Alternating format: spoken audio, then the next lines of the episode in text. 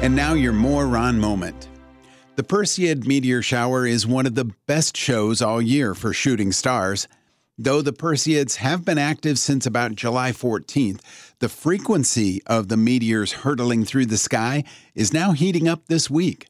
Scientists say the peak time to view this shower will be tonight, the night of Thursday, August 11th. The full moon will make it tougher to spot those meteors, so you're going to have to train your eyes toward the darker areas of the sky and watch closely. And that's your more Ron moment.